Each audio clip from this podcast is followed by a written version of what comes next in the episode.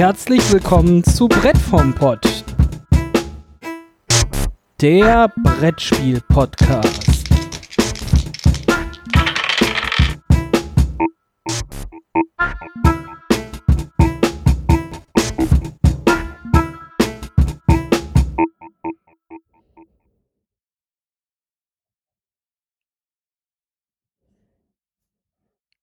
Und damit herzlich willkommen. Mein Name ist David und heute bin ich mal alleine hier.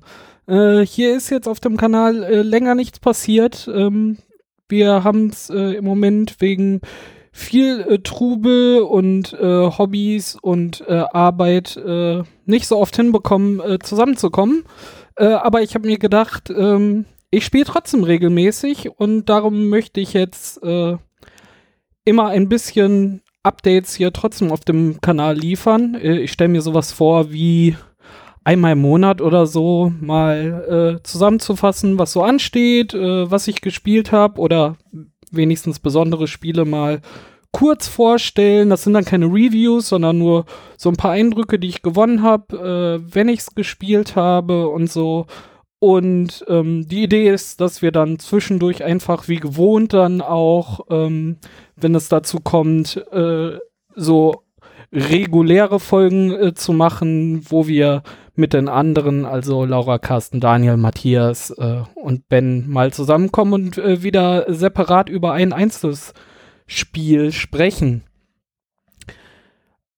Aber auch so ähm, kommt immer genug zusammen. Ähm, zum Beispiel äh, werde ich auch berichten, es stehen ein paar Veranstaltungen an, äh, zu denen äh, ich oder auch äh, mehrere von uns auf jeden Fall hingehen werden. Äh, dieses Jahr ist zum Beispiel, da waren wir letztes, war ich letztes Jahr auch schon ähm, beim Tag der Brettspielkritik äh, in Hamburg. Das wird veranstaltet von den Leuten von Spiel des Jahres. die laden da zu einem Barcamp ein mit Leuten, die über Brettspiele berichten, sei es äh, auf YouTube oder Blogs oder auch äh, Journalisten in, äh, in äh, großen Medien. Äh, und wir treffen uns da und tauschen uns da aus. Das war letztes Jahr schon ganz spannend. Da war so die erste Bewegung aufeinander zu, mal die andere Seite kennenlernen, die, die Amateurleute treffen mal die Profis und die Profis äh, haben mal beschnuppert, äh, was denn an diesen Amateuren dran ist und warum die so viel Aufmerksamkeit bekommen. Ähm, ja, und da tauschen wir uns aus. Das äh, passiert dieses Jahr wieder. Ähm, dieses Jahr fahre ich wahrscheinlich mit Daniel dort äh, hin nach Hamburg äh, im Juni. Äh, davon werde ich berichten. Dann steht im Juli natürlich wieder die BerlinCon an. Ähm, da fahren wir auch wieder hin. Ich glaube, da werde ich äh, mit Laura da sein. Ähm, da sind auch schon die Tickets gebucht, äh, genauso wie für Hamburg auch.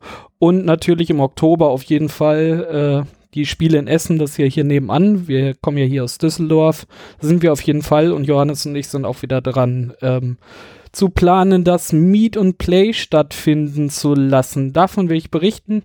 Dann gibt es noch die Option, äh, weil es auch hier im äh, NRW ist, ist natürlich die Spielloch in Duisburg. Ähm, da war ich die letzten, also ich war da jetzt äh, jedes Jahr, wo sie stattgefunden hat. Wie alt ist sie denn? Ist sie jetzt erst das dritte Mal? Egal. Äh, das wäre natürlich auch eine Option. Letztes Jahr war ich leider nur einen Tag da. Also quasi nur mal ganz kurz. Ähm, aber mal gucken, ob ich dieses Jahr äh, wieder ein oder zwei Tage dahin fahre. Das sind also die Veranstaltungen, die so anstehen. Ähm, jetzt zu ein paar Spielen, die ich äh, in letzter Zeit äh, gezockt habe. Fangen wir an mit Draftosaurus. Draftosaurus ist, ich glaube, letztes Jahr auf der BerlinCon aufgekommen, äh, wo es bei vielen Leuten die ganze Zeit im Gespräch war. Ähm, es ist ein ganz rudimentäres äh, Draft-Spiel. Es ist super klein und super schnell. Ähm, und wirklich flott runtergespielt. Äh, jeder kriegt ein Tableau mit einem kleinen Wildpark drauf mit sechs Gehegen, ähm, die verschiedene äh, Wertungen auslösen. Und prinzipiell funktioniert das Spiel so. Jeder Spieler am Tisch zieht sich aus einem verdeckt aus einem Beutel sechs Dinosaurier und dann fang, fängt eine Runde an. Es gibt äh, bei jedem Zug in einer Runde einen aktiven Spieler, der würfelt einen Würfel. Da wird dann bestimmt eine bestimmte Regel, äh, die alle anderen außer er äh, einhalten muss, wie die Figuren gestellt werden dürfen. Zum Beispiel nur ein äh, Gehege auf der linken Seite vom Fluss, also der, das Spielfeld ist so aufgebaut, in der Mitte ist äh, das von einem Fluss getrennt, dann gibt es Teile, die auf einem Steinboden stehen, die anderen in einem äh, Waldgebiet. Dann gibt es zum Beispiel äh, Regeln wie äh, baue nur auf der linken Seite des Flusses, nur auf der rechten Seite des Flusses, baue nur im Waldgebiet, nur im Steingebiet ähm, oder in Gebiete, äh, nur in Gehege, die äh, komplett leer sind und sowas. Und äh, in einem Zug würfelt zuerst der aktive Spieler, setzt die Regel für den anderen und dann nimmt man eine Figur aus, jeder eine Figur aus seiner Hand, setzt sie in seinen Zoo und gibt sie weiter. Dann wechselt auch der aktive Spieler, der würfelt, dann spielt man so lange, bis die komplette, kompletten sechs Dinos durchgespielt sind.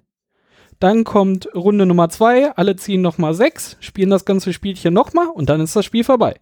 Dann wird einfach gewertet, welche Dinos in welchen Gehegen ist. Äh, es gibt bestimmte äh, Punkte dafür. Da gibt es sowas wie, äh, in diesem Gehege dürfen nur äh, Dinos der gleichen Art sein. Hier dürfen nur verschiedene Dinos äh, drin sein oder nur Pärchen von Dinos zum Beispiel. Und so ist das Ding einfach in weniger als 10 Minuten rumgespielt, kurz zusammenrechnen und der Sieger steht fest. Total simpel, total einfach, wirklich nur Drafting plus dieser kleine Kniff, dass es immer eine Regel gibt, um zu setzen. Das kann manchmal Pläne einfach zerhauen und äh, macht es wirklich dann auch nochmal ein bisschen spannend, ob es gelingt. Nicht nur spannend, ob der Dino, den man braucht, halt wirklich noch äh, von einem anderen Mitspieler wieder in die Hand kommt oder überhaupt äh, der Dino dieser Farbe einen nochmal erreicht. Ähm, ja, total cool, äh, wenn man äh, Leute ganz schnell, ganz einfach äh, anfixen will oder mal äh, Drafting näher bringen will. Draftosaurus total großartig. Was noch zu erwähnen ist, der Name sagt es, in seinen kleinen Zoo sammelt man Dinosaurier. Das sind kleine, wirkliche schöne äh, Holzmiepel. Es gibt fünf oder sechs verschiedene Dinosaurier. Wirklich hübsch äh, verarbeitet äh, in einer äh, kleinen Box. Total wunderbar. Was anderes, was ich noch gespielt habe, ähm, das habe ich äh, mit meiner äh, Freundin gespielt, äh, die gar nicht so viel spielt, aber sie ist großer Fan von Sebastian Fitzek, der ist Krimi-Autor oder Thriller. Ich weiß es nicht ganz genau, ich habe es nie gelesen. Und ähm, dann bin ich durch, äh, den, durch einen Laden gegangen und sah dann auf einmal so, hm, Fitzek, das ist doch, erstmal nachgeguckt, so ist das wirklich dieser Buchautor? Es ist wirklich der Buchautor. Äh, ich hatte Safe aus schon äh, vom Moses Verlag schon vorher gesehen auf der Spielmesse. Da war es eher so, hm, ah, interessiert mich nicht so wirklich. Jetzt durch diesen Anlass, äh, da sie äh, das las und ich natürlich gerade dabei bin, mal zu gucken, äh, worauf sie vielleicht Bock hätte, um äh, mit mir mal das ein oder andere Spiel zu spielen, war das natürlich äh, ein, ein guter Versuch, mal dieses Spiel mitzunehmen und zu gucken, ob das was ist. Ich also mitgenommen, ohne groß mal zu gucken, was genau ist. Und das ist total cool eigentlich. Man, äh, der ganze Spielplan ist in so einem kleinen Buch äh, abgebildet, auf fünf verschiedenen Seiten. Äh, man muss äh, storymäßig die ganze Zeit vor einem Killer, den man gesehen hat, wie er äh, ein Verbrechen äh, beging, also wahrscheinlich ein Mord, wenn er ein Killer ist, genau, ähm, davonrennen und muss äh, durch diese fünf Gebiete durch, was im Hotel anfängt, dann rennt man raus äh, auf die Straße, durch den Wald, äh, durch den Hafen, in die Stadt und muss dann das äh, spielnamengebende Safehouse erreichen, was dann auch noch äh, ganz schön im Spielmaterial ähm, so ein äh, 3D äh, Faltpapphaus ist am Ende.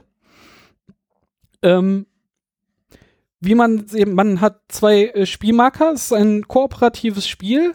Äh, die Mitspieler haben den türkisen Marker, das sind wir, und äh, den schwarzen Marker, das ein Verfolger. Das ist halt der Killer, der ihn verfolgt.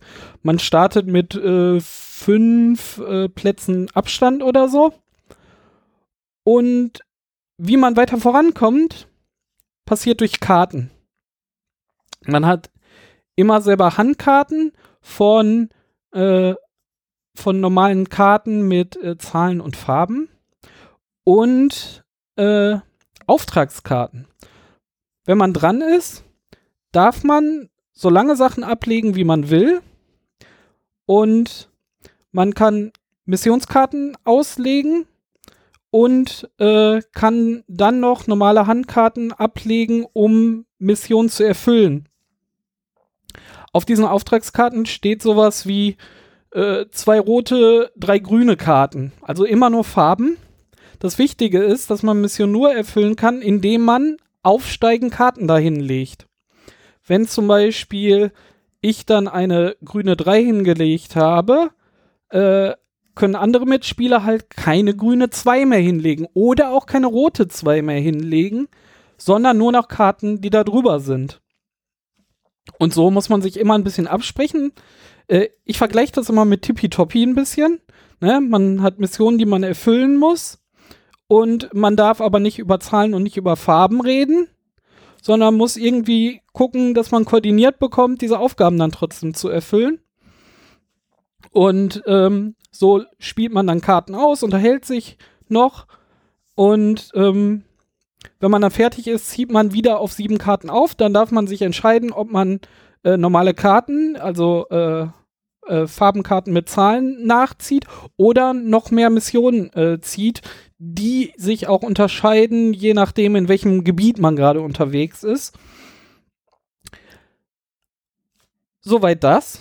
Das Spannende daran ist dann aber, dass das Ganze auf Zeit geht. Entweder hat man eine Sanduhr und äh, jedes Mal, äh, wenn die Sanduhr abgelaufen ist, äh, geht der Killer einen, vor, einen Schritt vor.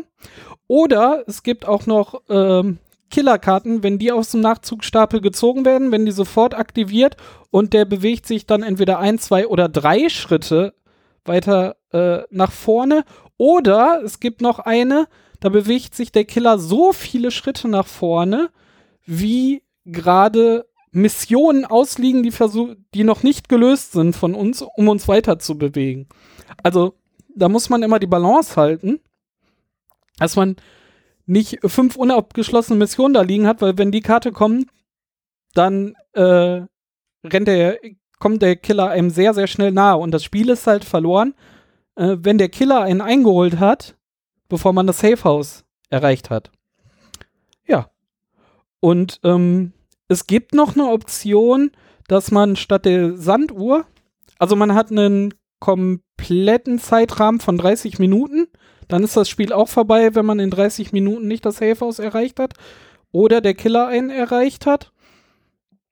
Und ähm, es gibt als zur Variante mit der Sanduhr, die man dann auf so einem äh, kleinen, auf seiner äh, Leiste in äh, immer weiter schiebt und weiter umdreht, äh, die bis 30 geht. Oder man kann sich auf einer Webseite, beziehungsweise da ist ein QR-Code auch in dem Buch abgedruckt, den einfach scannen und es gibt einen Soundtrack. Und ähm, da hast du eine sehr stimmungsvolle M Musik, die wirklich äh, cool ist, äh, am, am Tisch einfach laufen zu lassen, dass man wirklich auch so in Stimmung kommt, so ein bisschen düster und dann wird man verfolgt. Und da drin gibt es dann ein Geräusch, was dann kommt, äh, wenn man den Verfolger einen weiter vorsetzen muss. Und da finde ich tatsächlich ein Manko. Das Geräusch ist irgendwie, das sticht nicht aus der Musik so hervor. Das ist so ein Horn, was aber irgendwie so unterschwellig mit in der Musik mitschwimmt, äh, mitschwingt. Und wir haben das nicht immer mitbekommen und haben gedacht, so hätte der sich jetzt nicht schon mal bewegen müssen. Dann haben wir mal versucht, mit Sanduhr und, äh, und äh, dem Soundtrack das zu spielen. Das hat aber auch irgendwie nicht gut funktioniert. Also, ich würde mir wünschen, dass der Soundtrack noch mal irgendwie, also, man hätte hier einen Schrei oder sowas äh, reinspielen können, dass die verfolgte Person so quasi zurückguckt und so, ah, da ist er schon. Ähm, das hätte man besser mitgekriegt, als in, in eine äh, instrumentalen äh, Soundtrack noch ein Instrument zu nehmen, was ganz leicht da mitschwingt, äh, aber an der Stelle einzigartig ist. Es sticht einfach zu wenig hervor, obwohl es eigentlich total cool ist. Und das Spiel macht wirklich Spaß. Also ich finde ja Spiele eigentlich nicht so cool, wo man so unter Zeitdruck ist. Und am Anfang habe ich auch so gespielt, so schnell, schnell, wisch weg die Karten und komm, wir müssen das nächste machen. und meine Freundin meinte dann so, ey, wir haben jetzt verloren in dem Chaos, weil uns auch die Karten ausgingen und so und wir haben Sachen weggeschmissen, hm, die noch nicht erfüllt waren. Das darf man äh, unter anderem auch.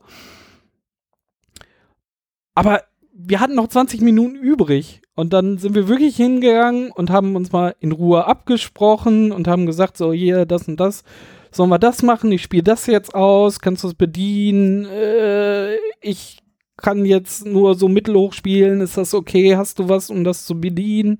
Und so. Man, man, man sitzt gar nicht so unter Zeitdruck, wie man mal am Anfang denkt. Also 30 Minuten hat man und die sollte man auch nutzen und braucht nicht versuchen, das ganze Rennen in fünf Minuten äh, geschafft zu haben. Ja. Äh, das war äh, Safe House äh, mit und von äh, Sebastian Fitzek. Und äh, das letzte, was ich noch vorstellen wollte, war Imhotep das Duell. Ähm, da ich ja jetzt immer ein bisschen ausprobiere, was ich mit meiner Freundin spielen kann, habe ich auch immer wieder jetzt mal auf die äh, Duell-Varianten von Spielen geguckt. Und das erste, was mir unterkam, war äh, Imhotep. Ich mag äh, das große Spiel äh, von Imhotep und darum habe ich mir gedacht, so, hm, da kennst du das Grundspiel, das ist cool, äh, dann probieren wir mal das Duellspiel aus und ich muss sagen, das ist echt eine coole Duellvariante. Ähm, man hat genauso wie in einem großen Spiel äh, die drei Bauwerke, die man äh, bauen, äh, die vier Bauwerke, die man bauen will, den Obelisken so hoch wie möglich, äh, die Pyramiden äh, in Pyramidenform halt hoch, den Tempel will man ausbauen und ähm, zum Schluss auch noch die Grabkammer. das läuft alles ein bisschen anders ab. Man hat nicht mehr ähm, die in seiner Farbe die schönen großen Holzwürfel, sondern man hat in einem großen Steinbruch äh, alles als äh, Marker, Plättchen, wo drauf verschiedene Sachen abgebildet sind für bestimmte Gebäude davon. Also es, es gibt Plättchen mit äh, Sonnen drauf für den Tempel in verschiedener Anzahl. Es gibt äh, Marker mit Obelisken drauf und es gibt äh, Grabmasken äh, für die Grabkammer und äh, Pyramidensteine äh, für die beiden Pyramiden, die man bauen kann. Die werden alle verdeckt und äh, gemischt. Und dann hat man ein Hafentableau in der Mitte, was von beiden äh, benutzt wird quasi. Da ist ein 3x3-Feld drauf. An die Enden dieser äh, Dreierfelder auf äh, einmal vertikal und einmal horizontal werden jeweils drei Boote angelegt und da kommen diese drei Steine drauf, verdeckt. Drei von diesen Steinen werden da draufgelegt, dann werden sie umgedreht, sodass man sieht, was da ist. Und dann hat man vier Arbeiter. Und dann ist es ein bisschen so, man besetzt dann immer abwechselnd mit äh, Workern die äh, den Hafen und kann dann später entladen. Also wenn man dran ist, hat man drei Möglichkeiten, genau. Das eine ist ein Worker auf, auf äh, das Hafentableau stellen. Die zweite ist ein Boot zu entladen. Wenn in der Reihe, die man entladen will, zwei Worker stehen. Oder man setzt ein Aktionsplättchen ein. Das ist nämlich äh, die fünfte Variante an Plättchen, die es noch gibt. Wie auch in dem äh, Basisspiel, da waren es, glaube ich, die Markkarten, die einem noch äh, Sonderfähigkeiten gegeben haben. Da gibt es so Sachen wie ähm, mach als Aktion, setze ein, ein Männchen und entlade ein Boot. Oder setze drei Männchen auf einmal statt nur eins. Oder äh, vertausche zwei Plättchen auf einem Boot und entlade dann. Weil ganz wichtig ist, wenn man entlädt, ist es äh, wie beim Entladen bei dem großen Spiel auch so, dass man äh, nicht die Position bekommt, auf der man gerade steht, auf dem, auf, der, auf dem Boot bekommt, sondern die Figuren laufen in, in der Richtung, in der sie stehen, geradeaus bis ins Ende in das Boot rein und nehmen dann nach dieser Reihe die Plättchen. Das heißt also, wenn äh, das Boot nicht entladen wird, äh, wenn drei Leute da stehen, dann kriegt nämlich natürlich jeder das Plättchen, was in der Reihenfolge in dem Boot ist, auch so zugewiesen, sondern es ist immer so ein, äh, so ein, so ein bisschen äh, Taktik, wo man dann hin, den hinstellt, wenn man zum Beispiel das letzte Plättchen haben will, also das nächste äh, an, am Hafentableau dran, muss man den halt hinten aufstellen, muss aber gucken, dass die beiden Plätze davor natürlich auch besetzt werden, weil sonst marschiert man durch und kriegt das zweite Plättchen, weil man braucht ja mindestens zwei Männchen.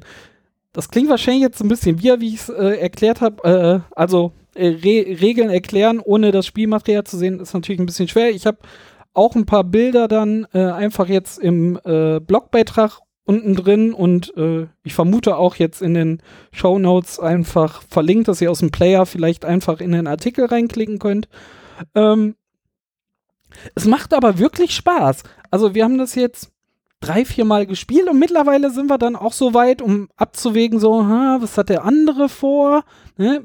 Es geht auch super zügig, weil man spielt ja wirklich nur zu zweit und dann ist so, ja, wenn ich den jetzt da hinsetze, dann kann er aber, da, aber äh, das Boot entladen und wahrscheinlich will der das, weil der will bestimmt die drei Punkte für den Tempel haben.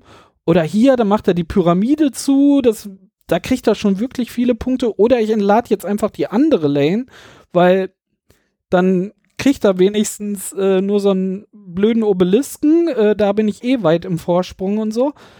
Da ging schon nach dem zweiten, dritten Spiel schon das Taktieren sofort los und es geht halt wirklich relativ flott. Also wir mittlerweile bauen wir es auf, wird schnell gemischt, äh, das Hafentableau in der Mitte wird äh, schnell zusammengebaut und es wird halt so lange gespielt, bis alle außer ein Boot vollkommen entladen sind. Also wenn ein Boot entladen wird, werden äh, von aus dem Steinbruch neue Steine da drauf gelegt. Sobald es nicht mehr möglich ist, ein äh, Boot neu zu beladen, fliegt das Schiff weg und man spielt dann so lange, bis äh, nur noch ein beladenes Schiff übrig ist und äh, die anderen nicht mehr beladen werden konnten. Und dann hört das Spiel halt auf und dann werden die Punkte aus den verschiedenen Gebäuden zusammengezählt. Und es hat wirklich dadurch, dass man in einem Hafen arbeitet und versucht, verschiedene Dinge zu erfüllen, wirklich sehr viel Interaktion. Also, obwohl man für sich baut, muss man trotzdem von dem anderen das immer äh, im Auge haben, was da passiert. Ich bin sehr, sehr positiv überrascht und es kommt auch vom Feeling ähm, sehr dem äh, großen Spiel nahe. Also, äh, wer, wer das große Spiel mag, kann, würde ich sagen, ohne äh, große, großes Hadern einfach auch das äh, Duellspiel nehmen, um das Spiel auch zu zweit zu genießen. Ich weiß, es gibt eine Zweispieler-Variante, die haben wir jetzt aber nicht probiert, sondern jetzt explizit äh, das Duell ausprobiert. Aber ich kann das nur empfehlen. Auch bei Cosmos erhältlich, äh, wie bei allem, findet ihr einfach äh, die Links genau zu den einzelnen Themen, auch immer zu der Herstellerseite oder von zu der Verlagsseite vom äh, deutschen Vertrieb so, so weit vorhanden. Ähm, Findet ihr in den Show Notes in eurem Podcatcher. Ähm, nächstes Thema: 3D-Drucker. Ähm, wir haben bei uns in der Firma äh, den großen Vorteil, dass wir einen 3D-Drucker da haben und ähm, ich habe mal gedacht, so, hm, es gibt bei unserem äh, Hobby Brettspiele gibt es so ein paar Sachen. Da gibt's die, die würden einem bestimmt helfen und äh, mal gucken, ob es da was für einen 3D-Drucker gibt. Und ich habe äh, mit meiner Freundin, äh, als wir angefangen haben, als ich mal gefragt habe, ob wir was spielen, ähm, als erstes mal versucht, weil ich kriege das ja hier äh, mit den anderen so wenig auf den Tisch, äh, ob wir mal Port Real spielen. Und es hat wirklich geklappt. Ihr gefällt das Spiel und wir spielen es sehr regelmäßig und das werde ich bestimmt dann hier auch nochmal erläutern, weil es ist und bleibt einer meiner Lieblingsspiele. Und ähm, wir haben es jetzt äh, hier bei mir zu Hause und bei ihr zu Hause jetzt mit äh, allen Erweiterungen. Und das ist tatsächlich ein bisschen unpraktisch. Da hat man da vier Kartons, wenn man äh, die beiden normalen Erweiterungen und die Unterwegs-Variante, die gar nicht mehr so einfach zu bekommen ist, musste ich merken, als ich äh, für sie auch noch holen wollte. Ähm, hat man halt vier diese, diese äh, kleinen Kartons. Und dann habe ich mal geschaut, äh, was es denn da gibt. Und es äh, gibt auf äh, Thingiverse ähm, da habe ich jetzt alle Sachen her, die ich bis jetzt gedruckt habe. Ähm, Gab es eine coole Box äh, für Port Royal, wo man alle, äh, alle Karten mit Expansions und auch äh, die Würfel, die in der äh, Koop-Expansion äh, drin sind, einfach reinbekommt mit einem kleinen Schiebedeckel. Total cool. Auch thematisch sehr schön gemacht als äh, Holzschatztruhe. Ähm, mit einem Schiebedeckel. Jetzt habe ich das mal gedruckt. Äh, ich habe auch ein paar Bilder jetzt hier in den, in den Blogbeitrag reingepackt. Mhm. Beim ersten Druck, den ich für mich gemacht habe, äh, muss ich mir jetzt noch überlegen. Es ist so ein, äh, diese, ein Schubedeckel und der äh, slidet da halt einfach rein und raus und ich muss mal gucken, wie ich zum Transport die festbekomme. Bei dem zweiten Druck äh, bin ich hingegangen und habe den Deckel einfach abgemacht, als er gerade warm fertig gedruckt wurde, habe das von der äh, von der Druckfläche abgenommen und da hat sich das ein bisschen gebogen, wo ich zuerst dachte so, uh, das war vielleicht doof. Stellte sich aber heraus, das war total gut. Das hat sich so minimal gebogen, dass das ein bisschen Griff hat in, in der kleinen Schiene, wo man das in die Box reinschiebt. Und äh, da hält der Deckel jetzt äh, auch einigermaßen fest, wenn man ihn zuschiebt. Äh, total gut. Was natürlich jetzt noch fehlt ist, äh, das ist jetzt natürlich äh, in dem Druckplastik einfach nur, das eine in grau, das eine in schwarz. Ähm, aber ich habe noch nie Dinge bemalt. Deshalb, also wahrscheinlich muss ich jetzt, ich muss mich da jetzt mal mit auseinandersetzen. Äh, ich gehe davon, ich muss das erstmal grundieren und dann ist der Plan einfach äh, die ganzen äh, Holzlatten einfach äh, braun zu machen und diese Scharniere und äh, die Eisenbeschläge einfach in schwarz zu machen und dann hat es äh, hoffentlich eine schöne Holzkistenoptik. Ich bin mal gespannt, ich werde berichten. Falls ihr einen Tipp habt, welche Farben, welche Grundierung ich da benutzen will und am besten auch noch nicht so teuer für jetzt die ersten Experimente. Ich bin da wirklich, ähm, hab das noch nie gemacht, bin da sehr unerfahren, ähm, aber vielleicht habt ihr coole Tipps, was ich da benutzen könnte, äh, worauf ich vielleicht achten sollte. Vielleicht auch ein paar kurze Tutorials oder so, die, die ich mir angucken könnte, ähm, damit ich vielleicht die dümmsten Fehler äh, vielleicht äh, direkt am Anfang vermeiden kann. Das war das eine, die Port Royal Box. Äh, auch äh, den Link zu Thingiverse äh, findet ihr hier unten in den Show Notes.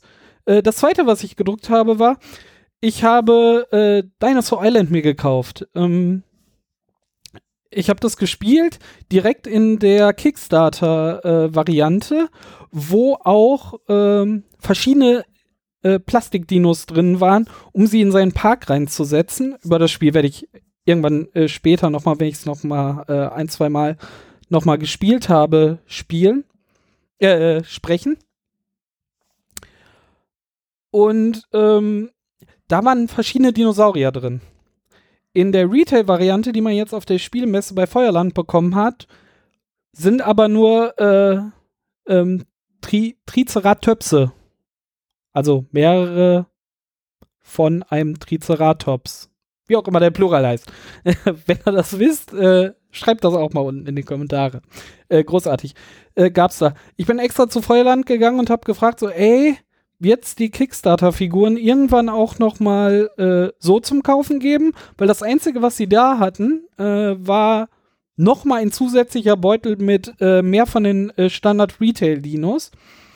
Ähm, aber nicht die anderen Figuren. Darum habe ich mir auch hier auf Thingiverse habe ich dann äh, geguckt und da gab es ähm, einzelne Dinos, äh, genau für das Spiel, auch in dem äh, gleichen Stil.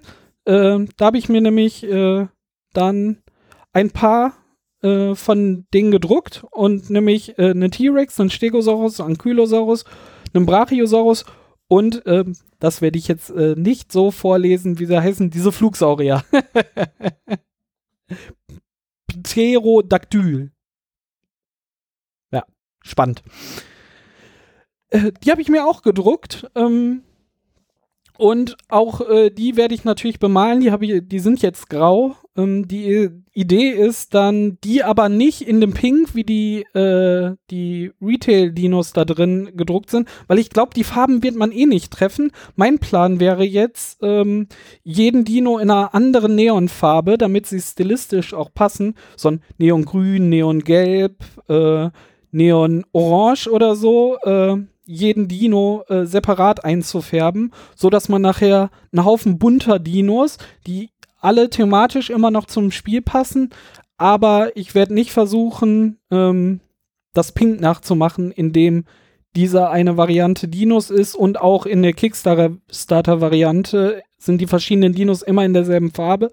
Das werde ich nicht machen, weil genau das werde ich nicht eingehen, sondern ich werde einfach ähm, den eigene Farben geben, so dass man nicht nachher den Effekt hat, so, ah, man sieht, das ist nicht genau das richtige Pink, sondern denkt so, ha, cool. Also ich hoffe, dass diesen Effekt geben wird, so, äh, die Dinos hätten da einfach so drin sein können. Die sind alle in einer äh, anderen Farbe, thematisch passend. Ähm, coole, leuchtende Neonfarben. So die Idee. Also, wie gesagt, wenn ihr Tipps habt, äh, nur her damit. Ich habe noch keine Erfahrung äh, mit Bemalen. Ich werde jetzt auch nicht der große Bemaler. Nur die beiden Sachen sind so grob schlechtig. Das eine ist ja nur einfarbig und das andere sind so breite Flächen, äh, die ich in Farbe bin. Ich hoffe, das bekomme ich hin. Ich werde davon auch hier berichten, wenn ich das angegangen bin, wie mein Fortschritt ist, äh, wie meine Erfahrungen sind mit äh, das erste Mal äh, für mich was äh, hübsch machen wollen. Äh, das ist ja das Gute es muss nur meine Ansprüche erfüllen und die sind im Moment nicht so hoch, weil ich nicht so stark äh, an meine Fähigkeiten glaube. Aber wir werden sehen. Äh, ist spannend und ähm, bestimmt auch lustig. Kommen wir heute ähm, noch zum letzten Punkt, den ich habe. Äh, denn vergangenes Wochenende habe ich wieder äh, unseren großen äh, Brettspielhafen, äh, Brettspielhafen, äh, Brettspielabend im Medienhafen hier in Düsseldorf veranstaltet. Zusammen mit äh, Carsten hier aus dem Podcast. Ähm, das machen wir jetzt zum in, öffentlich, ich glaube zum vierten oder fünften Mal. Äh, wir haben damals äh, angefangen, bei den ersten Malen waren fünf Leute von uns da und fünf Leute, die dann zu Besuch kamen. Ähm, das zweite Mal dann so 15 Leute insgesamt. Und äh, vorletztes Mal und davor das Mal waren wir schon so äh, stetige 70 Leute. Und am Wochenende kamen unfassbare 114 Leute waren dem Haus.